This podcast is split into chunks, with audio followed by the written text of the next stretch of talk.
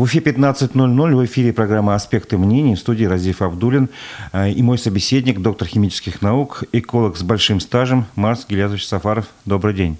Добрый день. Вначале напомню, что наша трансляция идет в Одноклассниках, ВКонтакте и в Ютубе. В Ютубе на канале «Аспекты» вы можете писать свои вопросы собеседнику, комментарии. И не забывайте ставить еще и лайки. Марс Гилязович, сколько лет вы занимаетесь экологическими проблемами? Давно хотел спросить. Ну, давайте подсчитаем. Давайте. Здесь двадцать два года, и там примерно тринадцать. тридцать пять. Так у вас юбилей практически. Да. Так, там вы посчитали в ту сторону тринадцать. С восемьдесят седьмого года. То есть это не связано с финальной катастрофой? Вы раньше начали? Нет, в это время уже осязаемый. Экологом-то я был, видимо, всегда. Я смотрю газеты очень старые. Почему-то я вырезал материал по экологии гораздо раньше. Угу. А вот восемьдесят седьмой год – это примечательное время, потому что там речь пошла о поликарбонате. Помните, там хотели построить в Благовещенске, если не ошибаюсь, да? Нет, Или на химпроме хотели поставить производство поликарбоната. поликарбоната. И было движение такое большое. Вот, я, значит, выступил на многих встречах, объяснял. Экология очень тесно переплетена с химией. Поэтому, если химик стал экологом, а эколог химиком, ничего удивительного. Марс Гилязович, я вас пригласил сегодня из-за того, что вот у нас в последнее время обострилась ситуация экологическая в Стерлитамаке и вообще в городах этого южного промузла.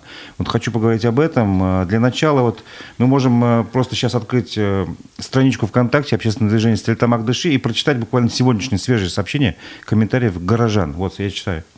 «Дышать в нашем городе по-прежнему опасно для здоровья. В нашем районе начали находить дохлых птиц. Сами тоже заболели сильной аллергией. А что такого должно произойти, чтобы птицы начали погибать? Я считаю, что вы сделали оговорку, что последнее время обострилось. В тысяча девятьсот девяностом году Стерлитамак посетил Ельцин. Дышать он не мог. То есть уже тогда это была ситуация такая. И это уже не последнее время, последние тридцать лет тогда получается. Последние десятилетия. Хорошо. Вот.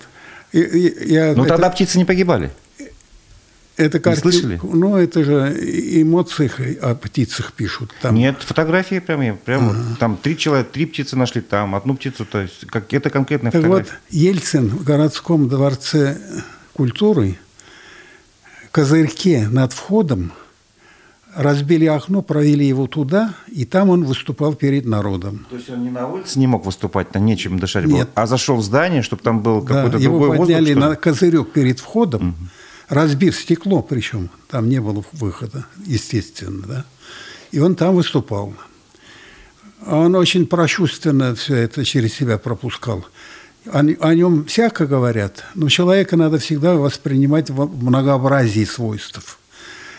Для Башкирии он очень такой э, участливо относился к проблемам экологии. Но кое-где и помогал сильно. Это я попутно. Поэтому эта э, проблема Стерлитамака и воздуха отвратительного – это со дня основания заводов. То есть после Второй мировой войны, после Отечественной войны. Как строить начали заводы, так и воздух стал... плохим. Поэтому там э, мы уже переходим к основной теме, видимо, разговора, да? Ну да, но тем не менее, вот хотелось бы все-таки понять, вы можете объяснить хотя бы, какие вещества могут птиц погубить в воздухе? Или они что-то наклевались там на земле, условно говоря, какое-то отравляющее вещество? Вот просто для предположения, вашу версию можете сделать? Или не в состоянии, потому что нет, нет фактов? Нет, когда про птицу говорят, я вспоминаю, как... значит, много повидавших в жизни. Были митинги во время финальных событий. На Советской площади митинг, и там ответственный секретарь газеты «Ленинец» выступал перед народом и тряс в правой руке, как Ленин скидывал приветливо, руку скидывал с мертвым, мертвой птицей. Это был попугай. Угу. Ну, вот поэтому аналогию я тут усматриваю некую, так? Ну, это не обязательно. Попугай может умереть от неправильного кормления. Там, а не это знаю, что... вот птица, которую вы говорите, тоже мог умереть. Я не говорю, что там хоро- хороший воздух. не, хорошо, давай не короче будем говоря, у вас нету данных. Давай не будем можете... о птицах. Хорошо, хорошо. Давайте не о птицах, а о воздухе. Да. Согласны? Да. А, что такого в воздухе может находиться, что люди вот пишут. Я сам общался с одной женщиной, в Стерлитамаке она живет, и говорит, что вот... А, От, окна открыть невозможно, у меня ребенок заболел, и я сама тоже. У меня кашель, я аллергик. А дочка ночью проснулась, ей семь лет, от того, что ее вырвало, а сын вообще не мог просто уснуть, бессонница началась. Вот это, я понимаю, что недостаточно вам данных, как какой-то там дать анализ, условно говоря. Но тем не менее, что происходит? Вот вы же говорите, эта проблема не первый день, а с девяностых годов, условно говоря, продолжается. Что происходит? Разиф Рауфович, значит, давайте... используем алгоритм, который в школе используется. Там так дело построено, когда надо какую-то задачу решать. Дано. Да. Неизвестно. Решение. Неизвестно. Решение. И что надо найти? Ответ. Да, да, давайте попробуем. Так что дано? Дано химические запахи, которые Нет, жалуются. Дано строительство заводов. Так. А, значит, это факт. В свое время... поставили завод первый, второй, третий, четвертый и так далее. Этот регион, южный промузел, до нельзя напичкан хими- химией. Я за заводы, сразу скажу. Вы всегда так. говорили, что можно... Ну, как бы... Они должны работать. Вот, вот, вот первооснова всех бед является наличие заводов.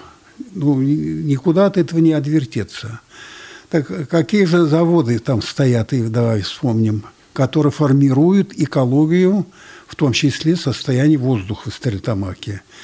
Это заводы и объединения, это бизнес, это содовый комбинат, ВСК, Башкирский содовый комбинат. Стерлитамак, я имею в виду, начнем оттуда. Да, да, да. Дальше, значит, идет Каустик, дальше идет пороховой завод под названием завод «Авангард», дальше каучуковый завод, дальше нефтех... опытный нефтехимический завод. Я про ТЭЦы и прочее просто не говорю. Вот просто чисто химическое предприятие во великом множестве. Дальше, если пойдем в сторону по, по течению реки, э, или на, наоборот, получается, значит, Ишимбай. Там у нас был завод нефтеперерабатывающий, и завод катализаторов. Дальше Салават. Это, я даже слов не подберу, обозначить масштабы заводов, производств и всяких полезных веществ. Ну, давайте пе- просто перечислим. Давайте перечислим, конечно. Перечислим. Там производится водород и аммиак. Дальше. Там производится масляный альдегид и бутиловый спирт. На их основе эфиры производятся соответствующие. Акриловая кислота производится, которая тоже дает эфиры с бутиловым спиртом. Вот. Дальше, значит, единственный завод, который обеспечивает наших ракетчиков топливом. Завод «Гиптил». Я об этом говорю, всегда оглядываясь, потому что вроде секретные данные, но всюду в газетах пишут об этом. Да, вот. Это уже не секрет, на самом деле. Да. Вот, вот, вот такое чудовищное созвездие производства там. В инженерном смысле просто любо-дорого смотреть. Все нормально. Как химик я восторгаюсь всем этим. Дальше. Э- этих заводах работает пятнадцать тысяч жителей Салавата. Это в голове трудно представить эту цифру. Вот я перечислил те вещества, которые были упомянуты, не просто так. Вот все они попадают в воздух. Все, что я перечислил. Но попадать в воздух может что-то, скажем, условно говоря, не опасное? Нет, но насколько опасны эти вещества? Химических веществ не опасных не бывает. Не бывает. А тот же водород, например. У, у нас есть, значит, справочник химика. И там я искал, думаю, может, есть вещества, которые не вредные? Ну, например, вода. Вредные, если выпьешь три литра, умрешь. Серьезно? За один раз, да? Да. Натрий хлор. Без соли человек погибает. Но если он слишком много соли, триста грамм. Все-таки примет. Тут очень важный момент в дозе, получается, да. В дозировке. Ну, как еще Авиценна сказала. И поэтому есть вот эти вот так называемые, как назвать сейчас правильно это слово-то, максимальный уровень там, веществ, да. Который может быть. Вот. Короче, мы сформулируем задачу таким образом, что воздух стерлитамака попадает в все молекулы от производимой продукции. Это первое. Вот я перечислил, все они будут там. Я еще многое не упомянул. Там есть завод, нефтеперерабатывающий завод, мощнейший. Два, две установки по перегонке нефти там в Салавате. Это АВТ-четыре на четыре миллиона тонн в год перерабатывает, пропускающий. А другой АВТ-шесть. На шесть миллионов, соответственно. Да, значит, суммарно десять миллионов. Это крупнейший узел по переработке нефти и газа. Вот. Значит, кстати, я упомяну, всякие разговоры, что герметично, что обеспечим, что не вредно, что не выйдет никуда ничего, это в пользу не, не квалифицированных людей. Потому что я вспоминаю свою юность, делал курсовые про, продук, проекты, и там было вот... расчет технологической установки и так далее, состоящий из материального баланса, теплового баланса и так далее. Да? Можно прерваться? Да. Я вот сейчас открыл сайт Метео.РБ синоптиков, где публикуется контроль качества атмосферного воздуха. И вот последнее сообщение от двадцать четвёртого ноября написано: «Превышение допустимых концентраций по контролируемым на постах примесях» и перечисляется диоксид серы, оксид углерода, диоксид азота, оксид азота, серый водород, аммиак, фенол, хлорид водорода, формальдегид не наблюдались. То есть, как бы официально в Стерлитамаке двадцать четвёртого ноября в воздухе не было превышения допустимой концентрации веществ. Вот как раз... А люди, тем не менее, жалуются. Что происходит? Еще раз. Вот вы сказали, дано, есть заводы, которые в, в, выпускают, условно говоря, химические вещества в воздух, но есть какие-то нормы санитарные, гигиенические и так далее, которые как бы, ну, должны заставить заводы следить за их выбросами там, и не допускать превышения. Так я, если но мы, мы... поверим стерлитамакцам.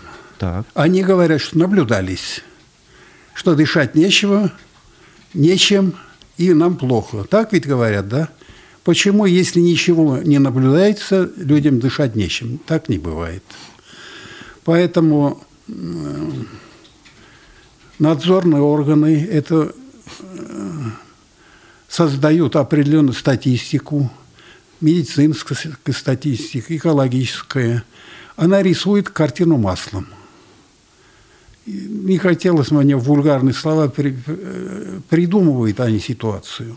Ну, смотрите, я чисто так могу попытаться понять логику того же, ну, не знаю, гидрометцентра. Условно говоря, у них может быть устаревшее оборудование, раз. Может быть, у них стоят посты там, не, не рядом с заводами, два. И, может быть, там э, роза ветров такая, что воздух чистый, на самом деле, там, где пробы воздуха берутся. Вот. Или я не прав? Вот я не хочу особо критиковать надзорные органы. То ли аппаратура старая, то ли методики не те и так далее.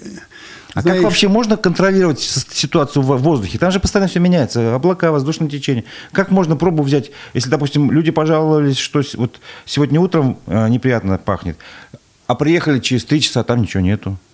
Может такое быть? Нет, не бывает. Если вещество попало и обязательно обнаружат, приборы позволяют это, если автоматические приборы вообще, которые работают... Которые постоянно установлены на одном и том да. же месте. Так что проблемы с аналитической частью нет.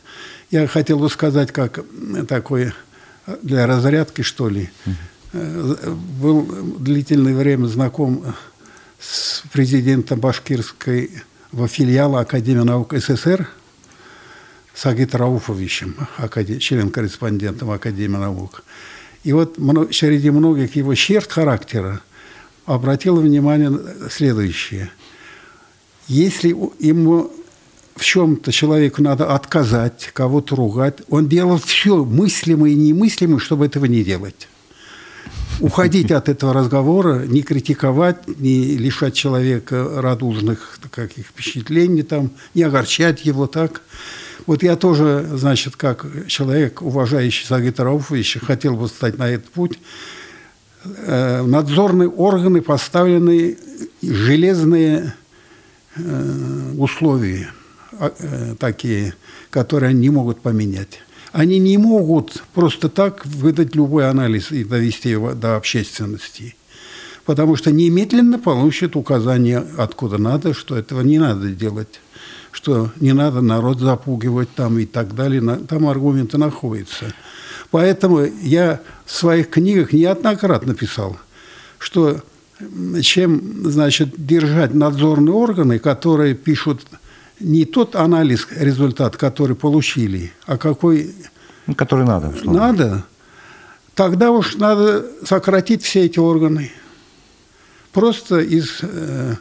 Ну, администрация, канцелярия главы республики сообщает, что сегодня в Стерлитамаке воздух чистый. Вам покажут, что это не совсем правильно и нелепо как-то, декре, ну, декретное такое сообщение, да? А ведь мы живем... Сколько сейчас время? пятнадцать пятнадцать на моих да, часах. Это, мы, это время не это. Это декретное время.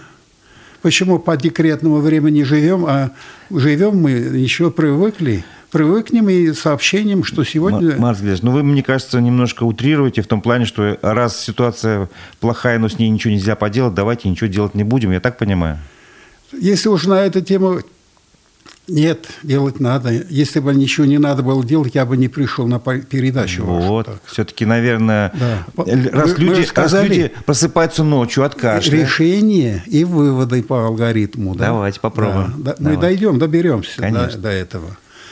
Вот. Значит, проблема есть. Теперь вот мы перечислили, что может быть и будет обязательно. У татар есть пословица «Охма садатома». Если уж и... не ручьем течет, то хотя бы капелька. Если есть где-то десять миллионов тонн сырой нефти, пропускает установка, то обязательно часть нефти попадет в окружающую среду. Воду, воздух, почву. Это как в известной поговорке. Если на стене во время спектакля висит ружье, оно обязательно должно выстрелить. Да, да. Так получается. Кстати, вот я вспомнил, ведь не зря студенческие годы. Когда курсовой проект выполнял, и там была часть материальный баланс, в конце маленькая такой строчка есть. Знаете, какая? Вопрос ставится такой. Технологические потери. А, ну вот я хотел сказать утечки, но вы сказали да. более научно. Да, вы можете сколько угодно болтать, что нет у нас нефти, нефтепродуктов в районе Салавата, Стерлитамака. Но при переработке нефти в мое время было так, вот технологические потери до полу, полупроцента, ноль целых пять десятых процента. Ну, давайте, если десять миллионов, это мощность годовая или месячная? десять миллионов годовая, конечно. десять да. миллионов, полпроцента мы можем посчитать прямо сейчас, это ну, достаточно очень большое вот, количество. Вот это лучше, чтобы не огорчить вас и наших слушателей, лучше не делать. Ну, люди сами Но могут посчитать. Но это просто практика проектирования угу. такая, технологические Хорошо. потери. Хорошо, нам дано... Заводы, технологические да. потери. Следующий шаг, наверное, нужно переходить к тому, что можно сделать ну, или нет? Сейчас быстренько, значит, Салават более-менее перечислили, кроме того, что ароматика там еще. Бензол, толол, ксилол, этилбензол, стирол. Все попадает. Этилен, пропилен там производится. Вот все это обязательно будет в воздухе. Много или мало, ну, будет. Я не говорю, что превышением нормы, не превышением, Просто но будет. будет. Угу. Качественный состав имеется в виду. Мощный э, перечень химреактивов добавляет Стерлитамак. Э, если касается каустика, страшная вещь – ртуть. Угу. Очень коротко, по имеющимся у меня данным, Стерлитамакский завод «Каустик» выбрасывает... вентиляционные выбросы в основном, но и в том числе и в почву, и в грунты, и в воду. сто пятьдесят тонн ртути в год. Люди трясутся, если разбили Градусник. термометр, там порядка двух, полутора-двух граммов. Да? Вы вот это вслушайтесь и произнесите, и сами слушаетесь, что говорите. Полторы, сто пятьдесят тонн ртути ежегодно. А каустик работает с тысяча девятьсот шестьдесят четвёртого года. Под заводами есть данные, у меня имеются обязательно. Вы всегда имеете в виду, что я не общественник чистый. Вы ученый. Эксперт я. Причем химик, доктор наук и профессор. Поэтому всегда я, если говорю, я перед кем угодно докажу, что я прав. Угу. Вот. То, что я не знаю, я не говорю. Так, так вот, под цехом электролиза натрий-хлор, под одним из цехов каустика, накоплено двести пятьдесят тонн ртути. Огромный градусник. Ну, это чудовищно. Причем, что интересно, ртуть не уходит никуда особенно. Там же люди, по идее же, есть такие случаи, когда специально хотят кого-то отравить. Там, условно говоря, даже, по-моему, в Уфе был такой случай.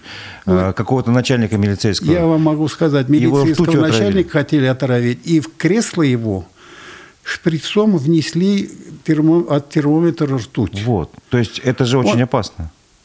Опасно. Это, значит, испаряется в комнате. Ртуть вот как таковой, он не опасен. Вот интересно. Ну, пары, получается, ртуть. Пары, да? Опасны.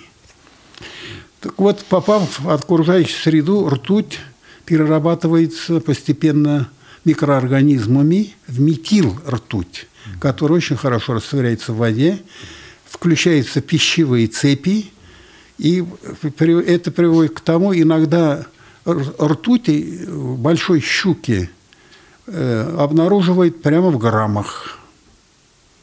А вот. На человека как влияет, который эту щуку съест? Это я не знаю, так. Ну, а в смысле, это вы же говорите, любое химическое вещество не может быть безопасным. Да. Вот т- так обстоит дело. Ртуть. Но я уже много раз приводил пример, он выразительный, поэтому сейчас приведу. Мне в свое время встречался я с Мустай Каримом. Он говорит мне, знаете, почему я, говорит, стал э, внимателен к экологическим проблемам? Мне сказали, говорит, что в Стерлитамаке младенцы в роддоме с первой мощой, в том числе, обнаруживают ртуть. Ужас. Вот. Это вот одно. Значит, там идет медленное хроническое отравление. А когда хроническое отравление, люди не реагируют. Ну да, когда ты по капельке, да. Да, по микрокапельке что-то вдыхаешь, да. Естественно, не замечаешь. Люди обычно привыкли. А потом это накапливается в организме, во что-то выливается. Они принял, и лапы кверху умер. Так? Это вот опасно. А если десять лет идет отравление, не реагирует. Я правильно вас понимаю? Чем больше заводов, тем больше риска вот этих вот технологических всяких, как правильно сказали, технологических потерь. И, ну, в любом случае эти вещества оказываются в воздухе. Возможно, они еще, еще как-то взаимодействуют между собой. И если построишь еще новый завод к этим десяти, там, и второй, и третий, еще хуже будет. Или я неправильно понимаю? О, мы дойдем до этого. Я спешу слишком. Это заготовка. Хорошо, давайте. Да, обязательно вспомним об этом. Так вот, ртуть, больше я не буду говорить, у меня исчерпывающие есть данные. По просьбе общественника Стерлитамак я собирал материал. Там есть хорошая общественная организация «Стерлитамак, дыши». Ну, вот мы на них как раз ссылались в начале да, программы, да. Вадим, там, руководитель или... Ну, один из активистов, лицо, Вадим. Активист там, знаешь, да. Такой. Искандаров, если не ошибаюсь. Да, Искандаров, вот. Мы вместе, я их консультирую по их просьбе. Вот, поэтому вот это иметь надо в виду, что я не просто теоретик, имею mm-hmm. дело с людьми живыми, они знают. Давайте тему про ртуть завершим. То есть двести пятьдесят тонн ртути находится в Стерлитамаке там, под землей, условно говоря. Под одним из цехов. Да. Это все... Шламонакопители Светаевки. Сотни тонн ртути. В воде, вот в этом году было, в Ашкадаре и на Белой обнаружили ртути три целых три десятых. Я хочу просто логическую связь до конца довести. Ртуть, пары в воздухе, это опасно. К чему это приводит для человека? Все-таки хочется понять. То есть я бы, например, на месте, не знаю, государственных руководителей такую карту Башкирии бы составил по заболеваниям. Допустим, ну, условно, там, фенол – это рост онкологических заболеваний. Ртуть – это рост таких-то заболеваний. И такую карту бы составил, где больше всего заболеваний. Ну, как бы, статистику вел бы. Если, ну, надеюсь, что она нормальная. И было бы видно, что да, здесь все-таки, на самом деле, такая тревожная ситуация, нужно с этим что-то делать. Вот, как бы для принятия решения, я думаю, именно так нужно поступать. Или я что-то... И вот... Поэтому ртуть как влияет на человека? Пары.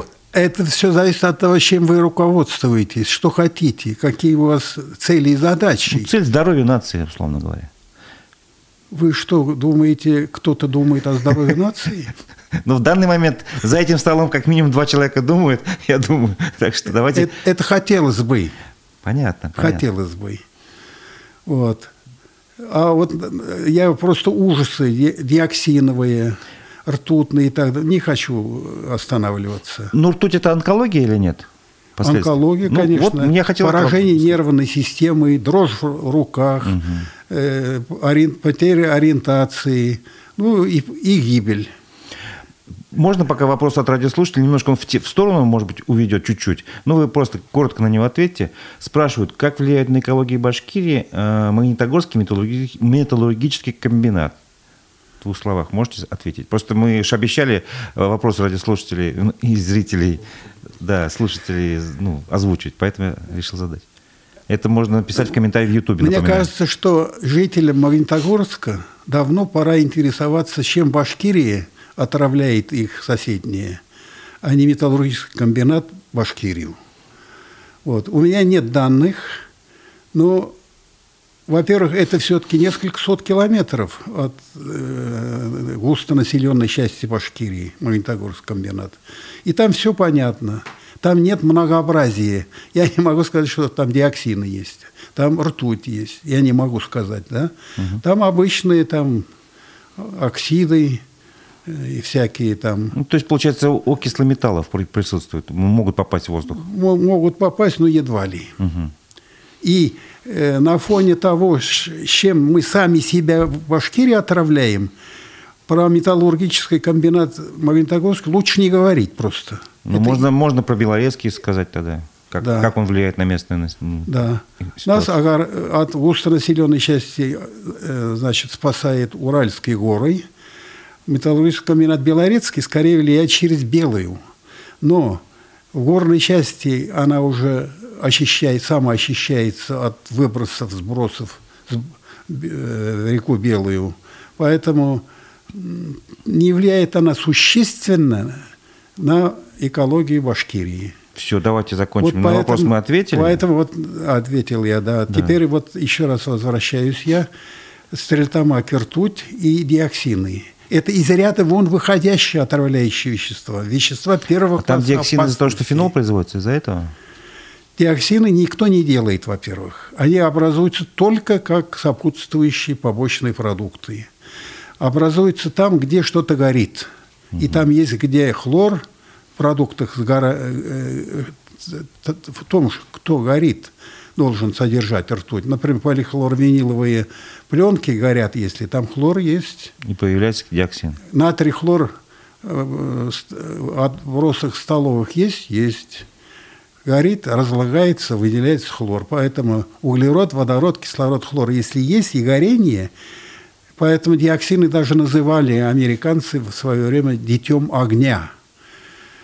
Но это заводы хотели отбрехаться от того, что не мы порождаем их, а они сами образуются. Вот. Нет, образуются на каустике. Угу, понятно. Потому что там хлорпроизводные. Кстати, я отмечу, что этот завод страшен еще тем, что там очень много производит хлорвинила. Это мономер для получения полихлорвиниловых пленок. А в чем опасность этого хлорвинила, условно? Раковые заболевания. Всемирная организация здравоохранения очень деликатно относится, прежде чем объявить, что какое-то вещество канцерогенно. Потому что от этого развитие экономики зависит. Так вот, они составили все канцерогенные вещества, потенциальные или уже изученные, разбили на группы. Самые-самые-самые ядовитые вещества попали в первую группу под названием «Первый класс опасности по, диоксин, по э, онкологии». Туда входит вот изв... знаменитый, всем уже известный, бензпирен, сажа, входит и хлористый винил. Угу. Стерлитамаки производит примерно двести пятьдесят тысяч тонн в год хлористого винила.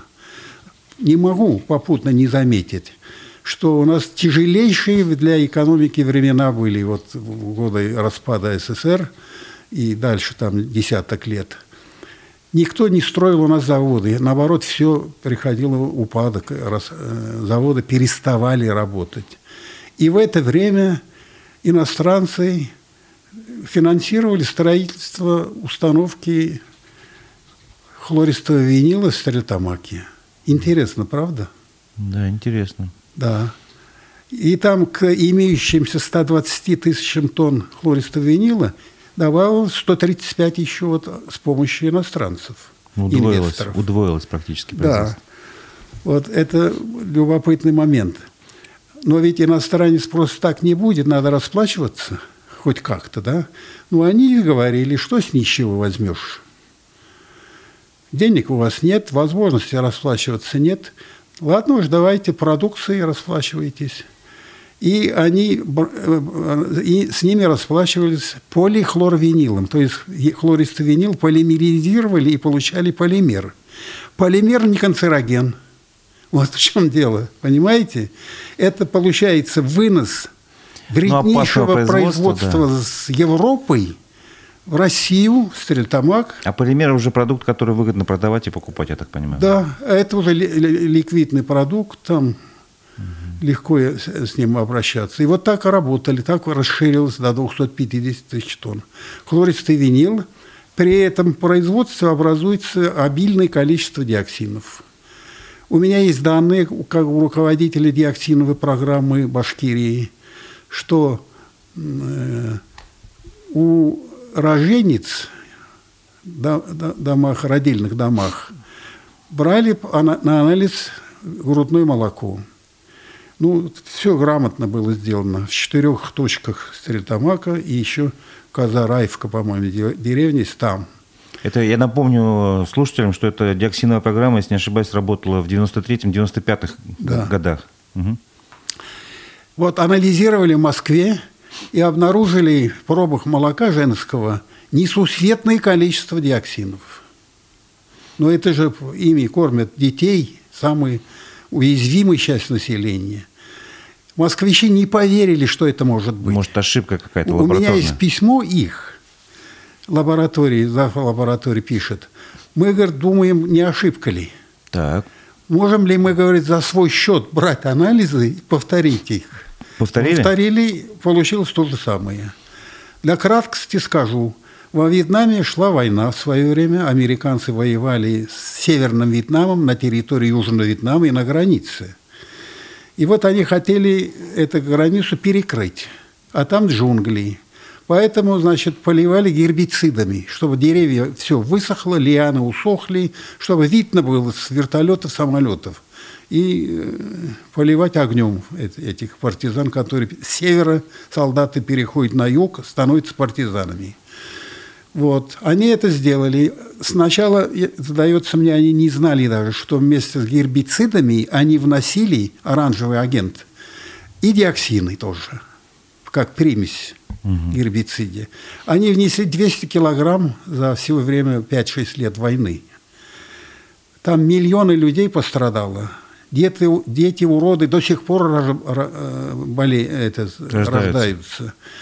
Выведены из строя около трёх миллионов гектаров земель, рисовых плантаций там и так далее. А если бы снимки мы могли показать, можно было бы показать, что деревья на этой полосе, границы бывшие между югом и севером, ну, как после атомной бомбардировки. Деревья высохшие, голые торчат. Самый главный грунт, вода, все отравлено диоксинами. Так вот, женщины этой, этих мест в грудном молоке содержали диоксин меньше, чем женщины Стерлитамака. Что еще к этому добавить? Ну, это очень страшные, на самом деле, данные, которые да. обычно не звучат нигде, по большому счету, и не задумываешься, раз не слышал. Да. А... Ну, я уже привык к тому, что к моим данным относятся очень спокойно люди, потому что я все время веду разговор о диоксиновых опасностях, которые не вызывают немедленной смерти. Это вот медленный хронических. А на хронические опасности люди не реагируют. Власти тоже. у властей всегда не хватает Смотрите, денег. Смотрите, получается, все-таки, вот, э, исходя из вашей логики, пока что-то не произойдет подобного фенольной катастрофе, когда люди просто поймут, что им пить там нечего, э, или не, не начнут да. в массовом порядке, ну, условно говоря, условно, гибнуть птицы, там явно уже там, сотнями будут падать на землю, ну, условно, то есть что-то будет такое происходить, да. только тогда внимание мы как бы будем уделять этому, так что ли? Да, именно так. Потом, это одна из схем гибели человечества. Вот такие медленно действующие экологические бедствия накапливаются, человечество и власти не осознают, не реагируют, а когда уже начинает это работать во вред человеку, помогать поздно. Ну, тогда вопрос такой, может быть, вы на него не ответите, конечно, а сколько нам осталось? Я думаю, в Уфе осталось лет тридцать. Каждый уфимец каждый год получает одну пикограмму, научные данные. Диоксина. Диоксина. Значит, за тридцать лет это тридцать пикограмм. Он уже имеет около сорок-пятьдесят пикограмм. Я вот просто, не, я не ванга, я не гадаю. Ну, сложить, это цифры. Да. Если сложить, получается восемьдесят-девяносто пикограмм.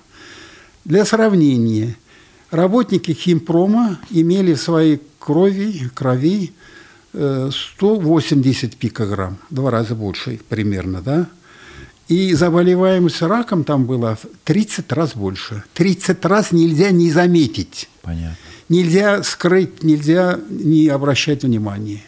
Но когда диагноз уставлен рак, уже поздно что-нибудь делать. Вот уже в чем уже не, да, никакие меры не, да. не спасут. Да, идет борьба за то, чтобы после установления диагноза люди жили хотя бы пять лет еще в великих мучениях. Давайте перейдем к следующему этапу. Значит, все-таки мы люди, которые думают о своем будущем и будущем своих детей. А что в этой ситуации вообще можно, можно сделать? Вы немного затянули дано. Да. Значит, дана химическая промышленность и невероятная концентрация химических заводов в Южном промузле. Про Уфу не говорим, это отдельный разговор. Да, ну мы начали с Стерлитамака, давайте да. уже с ним как-то. Это достаточные условия для того, чтобы создать там навсегда невероятно плохую экологию. Поэтому я сразу начал с того, что экология плохая не сегодня, не вчера. Ну, люди же реагируют как бы сами, исходя из собственных ощущений. И вот э, та да. женщина, с которой я разговаривал, она говорит, я стал замечать это год-полтора назад. То есть Нет. вот для них это так. Возможно, это, на это повлияло то, что появились новые производства в Салавате в том же. Там же ввели производство. Я еще хотел бы отметить. Угу. Это очень важно. Мы же в некотором роде просветительные разговоры ведем. Разумеется. Что значит южный промузел? Это в ниточку вдоль белой. Построены все химзаводы. Мелеуз, Ишимбай, Салават, Стерлитамак. То есть вы хотите сказать, что не только воздух, но еще и вода, так? А, да, конечно. Это с одной стороны. Я другой сейчас хотел подчеркнуть. Интересно, что ветер дует во все стороны обычно. Роза ветров узнают предпочтительное направление, учитывает при строительстве заводов это. А если завод построен на долине реки, дует как? Не, не во все стороны. Только вдоль реки. Понятно. Или против... А города находятся как раз вдоль реки. Да. Поэтому там интересная ситуация. Почему особенно плохо с экологией, воздухом в Стерлитамаке, Салавате, Мелеузе, в том числе и Ишимбае.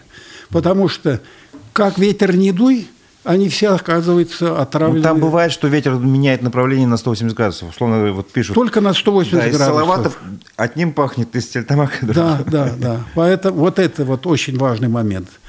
И еще один момент. Больше полугода в южном промузле такое явление природное с высотой температуры меняется не так, как положено. О чем это говорит? Температурные, значит, аномалии. Это приводит к тому, что приземный слой воздуха не смешивается, не удаляется с места там. Не рассеивается. Не рассеивается, а как шапка висит над южным промузлом. Над этой это, это так называемый смог, получается, или нет? Да. И очень, я вот вооружен и опасен, принес было... красочное, значит, описание этого явления, как купол стоит над Стерлитамаком, когда из Уфы едешь и к границе Стерлитамака подходишь, этот купол просто виден, как синий такой одеяло, покрывало над Стерлитамаком. Поэтому там больше полугода загрязнения не рассеиваются, а отравляет город. Угу. Во-первых, загрязнение, во-вторых. Но я бы сказал так, что много чего можно рассказывать про все это. А добавляет ли к этой картине еще определенно, не знаю, сгущают краски, выхлопы, этих, автомобильные выхлопы? Конечно, добавляет. Но только я привык... В химии есть такой закон, что любой химической реакции из ряда стадий состоит обычно. Мы обычно общий только смотрим. А скорость реакции определяется скоростью одной стадии, лимитирующей стадии. Лимитирующий загрязнитель тоже известен, да? Когда есть ртуть и диоксины, я то про автомобили не говорю, вообще не говорю. Хорошо, можно еще короткий вопрос, потому что мы обещали слушателям задавать их. А насколько опасны или безопасны напитки в пластиковых бутылках? Ну, вода, пиво, квас, минералка. Ну, вы, по-моему, уже ответили, что полимер это не, канцер... ну, он не, не опасен. Нет. Нет? Нет, это не так. А, ну, дело заключается поясните. В том, что есть пищевые полимеры. Значит, вот э, то, что э, из чего бутылка отливается, эти прозрачные, которые завалили уже весь город, всю свалку, вот, это из определенного вида полимеров делается. Вот, у нас Благовещенский, это завод угу. поликарбонатный, да. Вот, теперь, э, что характерно для него? При его разложении образуется так называемый бисфенол. Бисфенол – это тоже очень плохая вещь.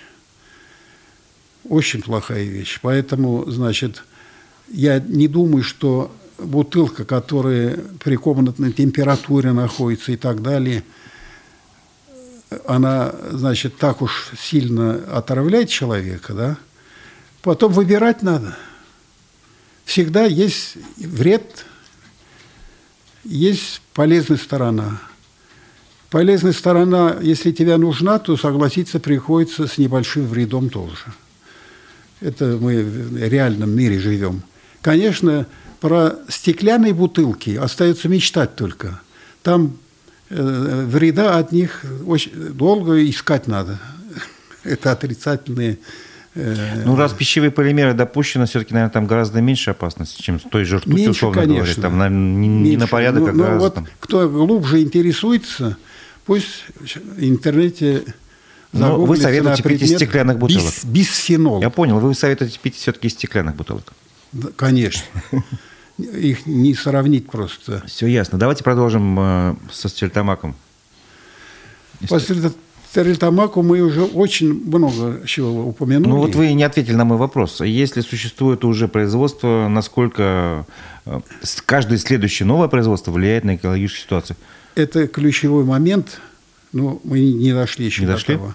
Вот, значит, дано мощные комбинации химических производств, которые неминуемо, несмотря ни на какие разговоры, отрицательно влияют на воздух, почву и воду.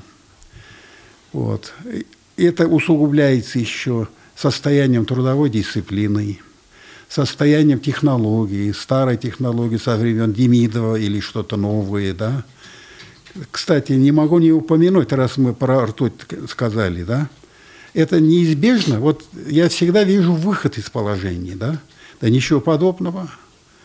Это э, вот э, на основе натрий-хлор, электролизом его получает натрий OH, щелочь и хлор. Вот. Существует три технологии получения ртутной.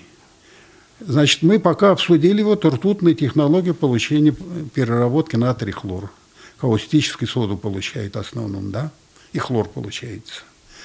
Но ведь есть диафрагменный метод и мембранный метод. Они без хлора, без, натр... без ртутные.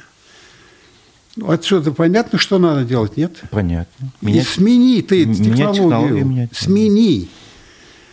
Башкирская содовая компания получает около пятнадцать миллиардов рублей прибыли ежегодно, чистой прибыли для акционеров.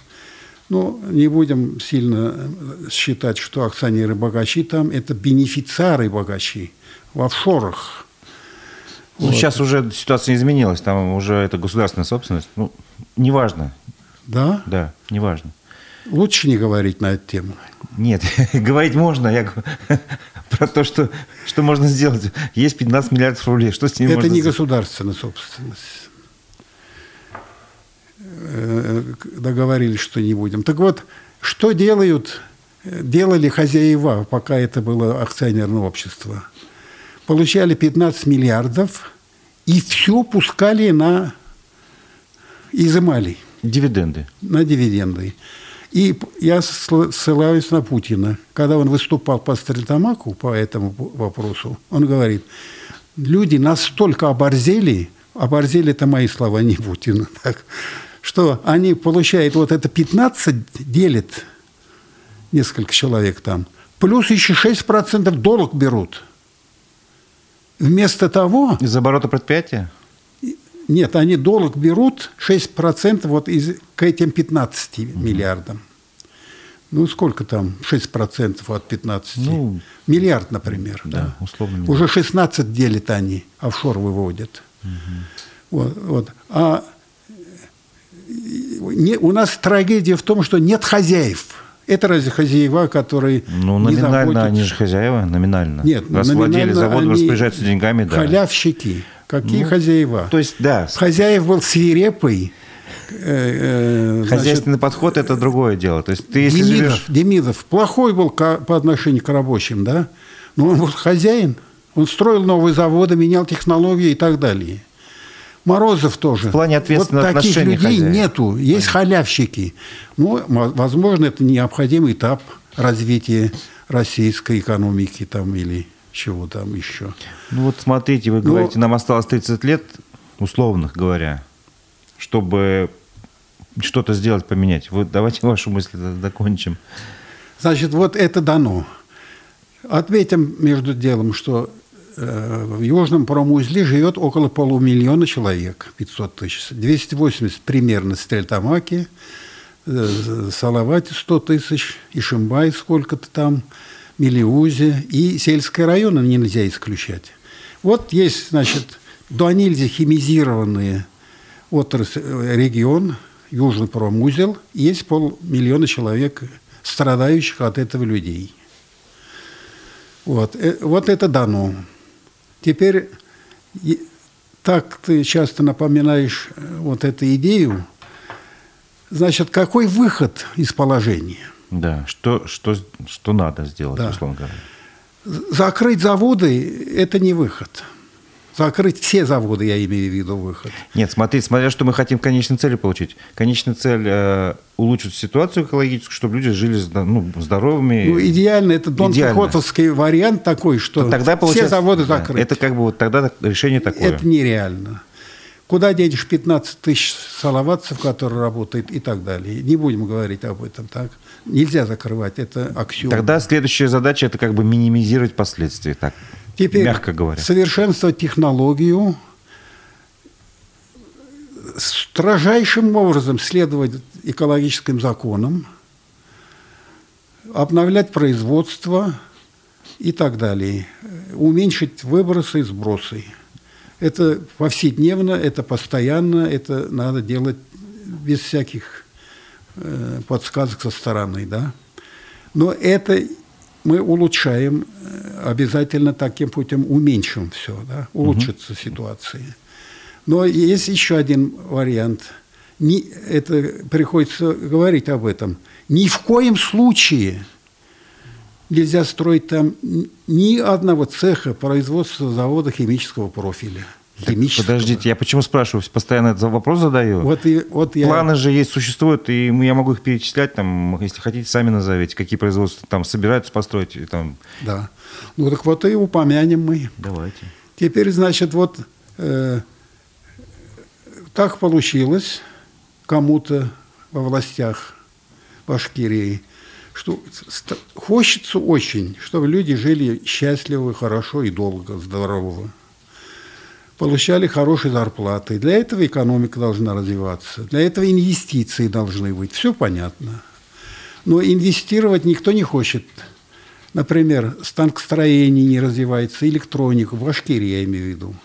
Ну, и на последнее, прошу прощения, тоже, может, в сторону немножко разговора веду. На последнее пленарное заседание, когда обсуждался бюджет Башкирии, коммунисты предложили, давайте развивать биотехнологии, давайте сельское хозяйство развивать, модернизировать, давайте искусственный интеллект развивать в Башкирии, давайте на это выделим два миллиарда денег. То есть, вот, ну, условно говоря... Без а... них понятно.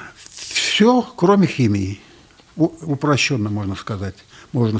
Можно и нужно строить. Машиностроение, автомобили, компьютеры делать надо, ноутбуки делать надо.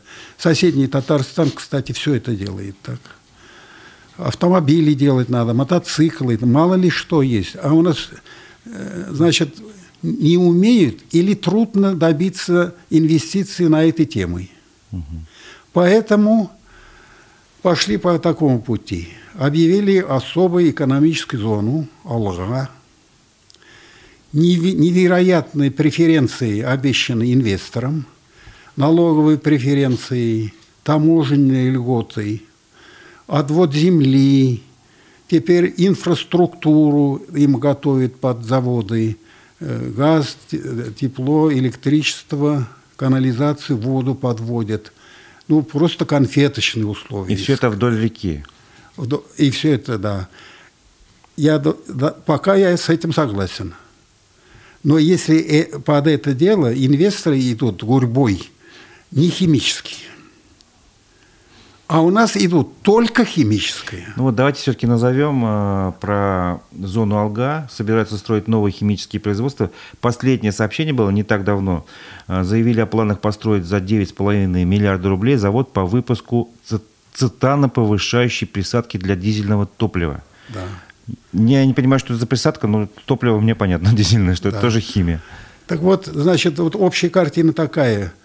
Пять заводов на, по программе «Алга». Химических? Там цифры...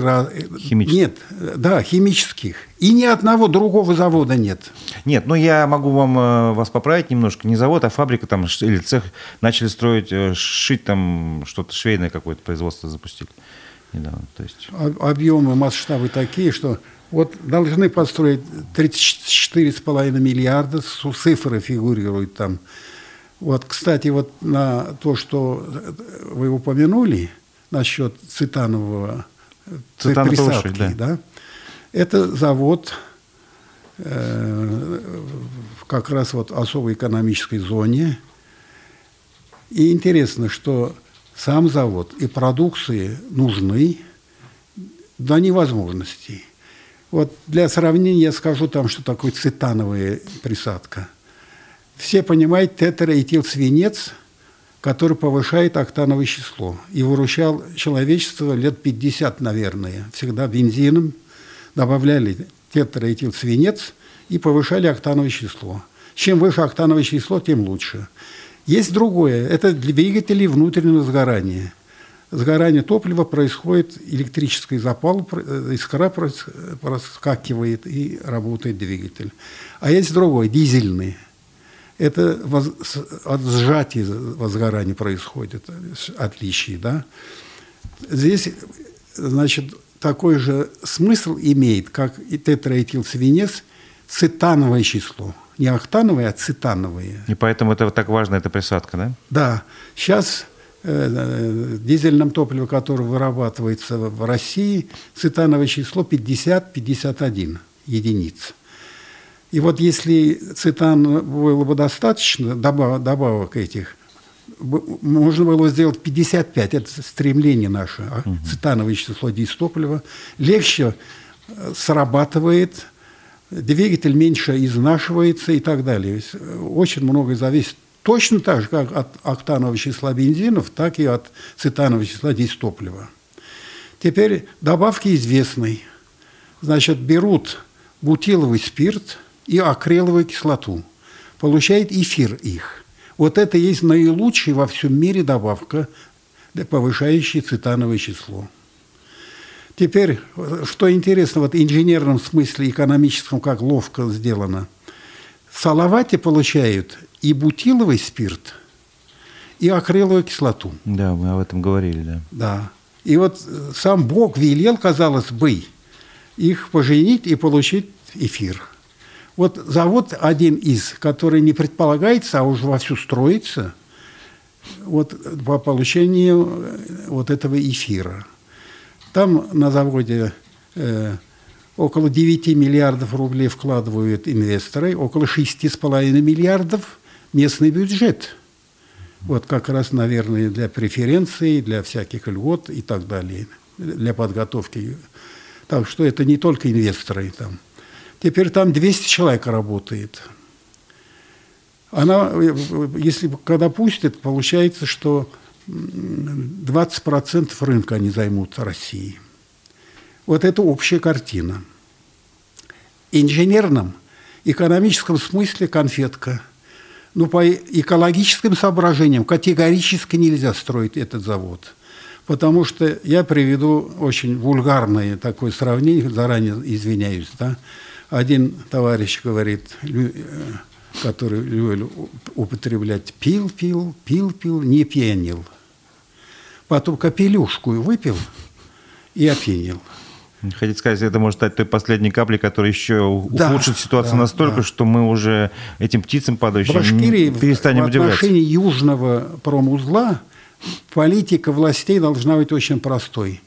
Не усугублять положение, держаться. И ни в коем случае ни одного химического завода, производства и так далее. Кстати, осознанно ли, насколько революционные идеи я вам высказываю? Никакой революционности. Абсолютно, мне кажется, здесь все да. понятно. В Советском Союзе решением партии и правительства было принято постановление, уже было осознано все, что в ста двух городах СССР категорически запрещалось строительство новых химических предприятий, расширение существующих предприятий. Туда входила и Уфа, и Стерлитамак. Mm-hmm. У меня вот здесь в папке подлинники, где упомянуты и Уфа, и Стерлитамак. Это, наверное, уже после финальной катастрофы. Так это я предлагаю не то, что революционное и свое. То есть это то, что государство уже, уже поняло и восприняло давно. Да. Так теперь вот меня просто удивляет. Создают Алгу и заменяют, заманивают туда инвесторов. Но ведь это же нарушение постановления, во-первых, постановления СССР, Совета Министров, и Совета Министров России, и третье, Совета Министров Башкирии. Вы знаете, что в две тысячи пятнадцатом году было постановление правительства Башкирии, запрещающее строительство новых предприятий в Стерлитамаке и Уфе. Ну, к сожалению... У меня есть номер, число да. и так далее. Так я, значит, надо мной смеются, что я иногда афоризмы излагаю. Я говорю так, что даже неправильные вещи надо делать правильно. Но если уж тебя тянет... Ну, отмените хотя бы, да, постановление? Только отмените постановление. Ну, это чисто бы. бюрократическое, вы как бы правильно говорите, и, и, и формально, и по закону, ну, совершенно правильные вещи говорите, но, тем не менее, как-то так, ну, не знаю, могут, могут сказать, забыли как, про него. Как свое постановление пятнадцатого года, недавно. Прошло семь лет всего, да, как будто ее нету. Это говорит о короткой памяти наших чиновников. Да. Да. Как минимум. Вот, вот поэтому, значит, свои собственные постановления. Вот я хочу сказать, что то, что я предлагаю, ничего не строить за счет Алги химического в южном промузле. Оно не мое мнение. Это правительство СССР, России и Башкирии излагало. Просто игнорируются вот эти изданные постановления. Поэтому, значит, заманивать тоже не надо химиков туда. Опять вульгарное сравнение приведу. Туристов можно привлекать ведь в регион по-разному, да? А можно привлекать строительством и горных домов, и публичных домов тоже. Можно. Ну, как бы один из вариантов. Можно, но не нужно этого делать. Так вот, Алга тоже должна привлекать нормальных инвесторов, которые готовы у нас строить любые другие заводы, только кроме химических. прямо оговорить надо в документах «Алги», что химические заводы не предлагать проекты. Потому что это обязательно усугубит положение в том тяжелейшем районе. Еще вопрос. Все-таки он тоже касается темы «Что делать?». У нас мы постепенно приближаемся к завершению передачи, но тем не менее. Вот когда я разговариваю с жителями Стерлитамака, они жалуются на то, что их постоянно по кругу как пускают. Позвонили в эм че эс, идите, звоните там, в другую службу, в диспетчерскую единую, потом в службу сто двенадцать. И так по кругу они, грубо говоря, мотаются, а тем временем ситуация не меняется. Вы говорите, что нельзя строить, но планы, мы знаем, этого строительства есть. Все-таки, вот на ваш взгляд, что общество может предпринять такого, чтобы все-таки повлиять на эти планы, в том числе, получается, и на ситуацию экологическую? Во-первых, каждый человек не просто должен дышать этим воздухом и жаловаться на него в одиночку. Надо вроде к уставу организовываться. Я читал, что есть петиции народа, которые выступают против строительства химических предприятий на территории Алги. Вот, надо это направление. Потом, есть же конституционное право у каждого человека избирать депутата. Поэтому я просто спрашиваю, вот, кто нас слушает. Вы знаете своего депутата, кого избрали, который от вашего имени сидит в Курултае, сидит в Думе Совета Федерации? Вы знаете у этого человека, если фамилию его знаете, программу, экологическую программу, не просто так, а относительно южного промузла. Вот и надо выбирать депутаты своих людей, чтобы ваши интересы там защищали. Это вполне законный, конституционный, единственно правильный путь. Рукопашный – это уж в последнюю очередь там, перевертыванием автомобиля. Я к этому не зову. Было бы странно, если бы профессор звал к топору. Так? Вот. Ну, хотя бы своими конституционными правами надо пользоваться. Ни один прохиндей, не имеющий депутат, программы достойной по решению ваших проблем, особенно по экологии, особенно в этом регионе, не должен представлять вас в органах власти ни представительной, представительской, ни э, другой ветви, других ветвей власти. Ну, разве это неправильно? Причем, под, э, э, как решать проблему, уже ясно. Совершенствовать то, что есть, во-первых, не расширять производство. Второе. Третье, значит, вот э, ничего не строит химического. Что угодно, только не химическое. А такой выход, как, скажем, вам в голову не приходил? Если ты живешь в Стерлитамаке и чувствуешь, что тебе плохо, надо просто поменять место жительства, уехать оттуда. Такая мысль, как ни удивительно, приходила. Видимо, еще мозги у меня извилины не выпрямились окончательно. Я подумал об этом, да. Каждый из нас настолько не свободен в выборе места жительства, что это демагогия звучит, да. Вот я, мне, например, некуда ехать. Мне самому говорят, вот ты говоришь, в Уфе диоксинов много, а что ты живешь тут? А куда мне ехать? Ну, какую-нибудь горную местность, да. Типа Алтая, условно да. говоря. Да? Я глубокий пенсионер. То так там и меня ждут, там, что я сейчас поеду. Но я этот вопрос должен был задать, потому что ну, как бы он напрашивается, в воздухе висит. То есть, да. Если ты вот постоянно жалуешься, ноешь, что здесь тебе плохо пахнет, почему ты не уедешь? Не могу бы... себе позволить это. Понятно. Так и многие люди... То есть есть более сложный и более долгий путь, но его нужно делать вместе, проходить. Да. То есть объединяться в какие-то группы, движения, там, писать запросы, обращения, постоянно э, ну, теребить свою местную власть и республиканскую власть в том числе. Потом чтобы... есть морально-этическая сторона. Испоганить свою родную землю, а потом бежать туда, оттуда, нехорошо все-таки как-то, противно. Да. Если ты хозяин, то должен навести порядок сам в своем доме. Да, надо убрать, привести в порядок, чтобы земля после тебя была не хуже, чем при тебе. Понятно. Вот такая ситуация. Вот такие. Потом еще один аспект мы коснемся с тобой в заключении, наверное, уже, да? Да. Я имею в виду, если у меня есть справки о заболеваемости онкологией, аллергическими заболеваниями, врожденными пороками развития у детей и так далее, да? Если это результат экологический, один из негативных результатов экологического воздействия на человека, то, позвольте, вопрос ведь встает, почему бы заводом этим не компенсировать, не вылеч... не вылечивать заболевших и не выплатить моральный вред, неустойку. А ведь происходит наоборот. При советской власти каждый завод имел свою поликлинику и больницу, стационар. Вот мне известно, что в Стерлитамаке сода, содовый комбинат, имел пятая, по-моему, поликлиника.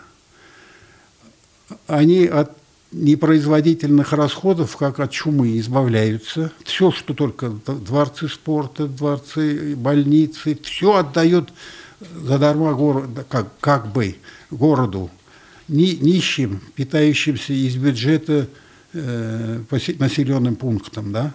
Так они сплавили свою поликлинику городу. Вместо, а я говорю наоборот, они должны весь город лечить совместно с другими химическими предприятиями от избыточной заболеваемости. Это трудно установить, но было бы очень правильно, справедливо. И восстановить здоровье в санаториях, домах отдыха и так далее. В том же Куштау, например, прекрасные природные условия и дом отдыха. Если есть такой механизм будет принят, это же нужно как-то законодательно оформить. Я думаю, это повлияет и на самих ну, руководителей промышленности. То есть они будут быстрее модернизировать производство, чтобы оно меньше было вредно. Так ведь? Да. Потом попутно надо отметить, что хоть и разноплановые мы предложения вносим, да, значит, самим работникам этих заводов надо гражданскую позицию занять определенно. Они ведь свои заводы защищают от поползновения зеленых и другой части населения Стерлитамака. Кто не работает по одну сторону баррикад, это показали события на Куштау. Там одни проводили митинг в защиту Куштау, а другие тысячи работников БСК были доставлены на автобусах на митинг напротив первых за сохранность, обеспечить нас сырьем там и так далее. Здесь, я вспоминаю, есть такое понятие «стокгольмский синдром». Когда, например, берут людей в заложники, почему-то, на удивление всех, устанавливается симпатичное взаимоотношение между э, террористами и жертвами. Вот это называется вот как раз синдром. синдром. Так Стерлитамак явно проглядывается стокгольмский синдром. Заводчане должны. Они в свое время, в девяностые годы, мне звонили. Ночами звонят. Марс Гилязович, нам велели, из Каустика звонят. Мы на смене, нам велели ночью избавиться от сточных вод через Левашовский овраг. Я по памяти говорю, я никогда не был на этом овраге, не, не знаю, есть ли он там или как. Говорят, через Левашовский овраг слить белую. Значит, вот синдром этот не совсем работает. Люди просыпаются, становятся нормальными людьми. Так вот, кто, кто же в Стерлитамаке наладит окружающую среду, приведет надлежащий вид, если в этом не участвуют рабочие химзаводов? Все совершенно верно. Спасибо большое. Нам уже пора завершать передачу. Я думаю, мы какие-то выводы смогли, ну, каким-то выводам правильным привести. И я думаю, слушателям это тоже вот было интересно. Спасибо нашим слушателям, зрителям. Я должен сказать еще за, э, заключение спасибо. Но еще там непочатый край. В Южном промузле взорвано семь подземных атомных бомб. Стоит поговорить об этом в следующий раз. Давайте, давайте оставим интригу, чтобы у нас было да. о чем поговорить в следующий раз. Да. Я напомню, что в студии был доктор химических наук, эколог с большим стажем Марс Гилязович Сафаров, а я, Разиф Абдуллин, с вами прощаюсь. До следующих встреч. До свидания.